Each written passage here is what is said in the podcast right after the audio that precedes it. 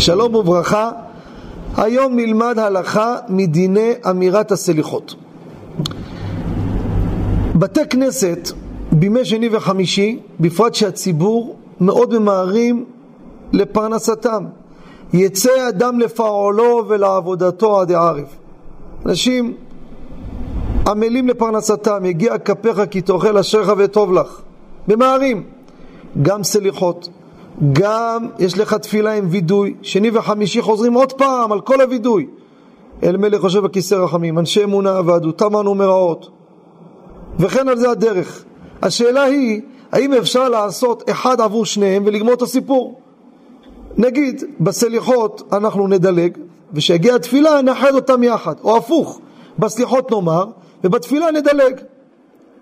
זה שאלה ראשונה. וגם אם כן, את מה תדלג?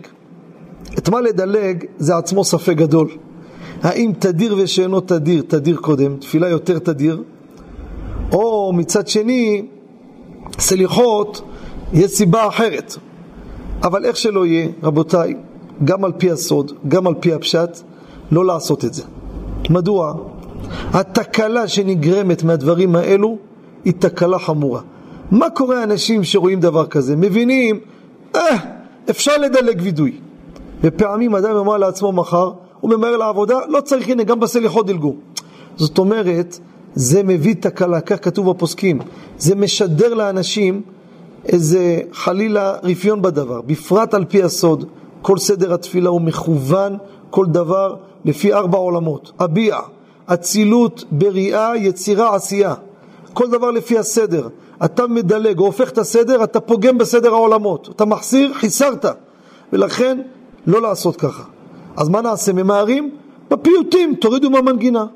פיוט ארוך, תדלג, תעשה בהתחלה. עדיף לדלג בפיוט ארוך בסליחות, כל מיני פיוטים, אליך השם נשאתי עיניי, תדלג באמצע, ולא תדלג על עיקר הוידוי. עיקר הוידוי זה העיקר, גם בסליחות, גם בתפילה. ישר כוח, תודה רבה וכל טוב.